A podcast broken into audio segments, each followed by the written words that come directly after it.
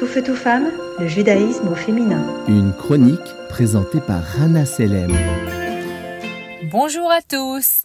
La semaine dernière, avec mes élèves, on discutait de la période des Lumières en Europe et de son effet sur la communauté juive. Alors, j'expliquais aux élèves que lorsque les Juifs sont finalement sortis de leur ghetto pour la première fois, leur nouvelle liberté était en fait un véritable défi, car en effet, comment rester fidèle à la tradition millénaire tout en intégrant la société moderne? Et c'est là qu'un de mes élèves m'a fait remarquer que ce challenge était toujours d'actualité et qu'aujourd'hui, avec toutes les libertés dont les juifs jouissent dans la plupart des pays du monde, il est souvent difficile de trouver cet équilibre entre sa pratique du judaïsme et son désir de se fondre dans la société. Et en y réfléchissant, j'ai pensé à une femme qui, à mon humble avis, représente cet idéal avec beaucoup de grâce aujourd'hui. Elle s'appelle Sivan Rahav Meir. Elle est journaliste et présentatrice de télévision et de radio en Israël. Elle est née en 1981 à Ramat Sharon et c'était une fille très douée qui a vite été remarquée par ses professeurs.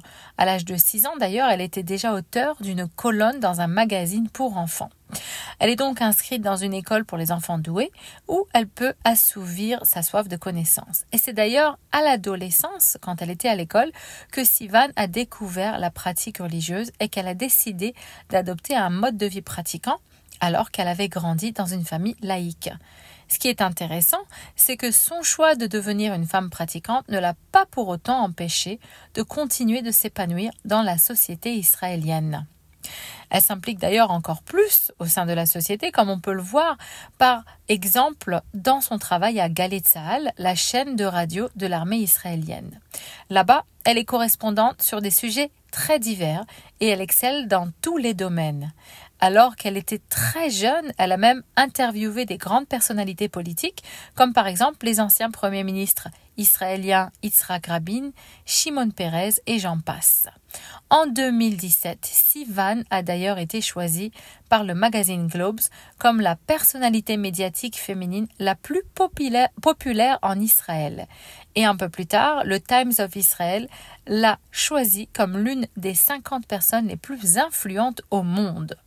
Alors, entre-temps, elle s'est mariée, d'ailleurs à un autre correspondant de radio, avec qui elle gère aujourd'hui une émission hebdomadaire, et ils ont eu ensemble cinq enfants. Donc, on ne peut que s'imaginer à quel point elle doit être occupée.